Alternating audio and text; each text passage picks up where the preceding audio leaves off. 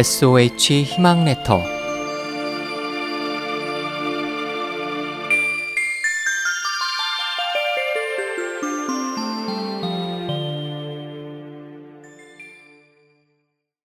용기가 필요한 경험 미국의 한 인터넷 소매업체가 특이한 간부사원 채용 조건을 내걸었습니다. 전 직장에서 뼈아픈 실패를 겪은 경험이 있는 사람을 원한다는 내용이었습니다. 회사 측은 이 같은 조건을 내건 것에 대해 실패해 본 사람들이 그렇지 않은 사람보다 훨씬 더 신중하고 지혜롭게 일을 처리하기 때문이라고 밝혔습니다. 결국 이 회사는 간부 채용 방침을 적용해 매우 큰 실패로 노숙자로 전락한 한 사람을 사장으로 영입했고 그의 노력으로 그 회사는 업계의 선두가 되었습니다.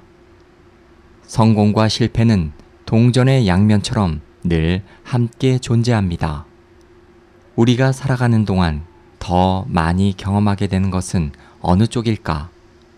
사람들은 늘 성공을 소망하며 그것을 실현하기 위한 노력은 아끼지 않지만 성공으로 가기 위해선 반드시 실패라는 돌다리를 통과해야 한다는 사실에 대해선 달가워하지 않습니다. 안전함이 보장된 성공의 길은 아마 존재하지 않을 것입니다. 용기가 필요한 실패라는 경험에 빨리 익숙해져야 합니다.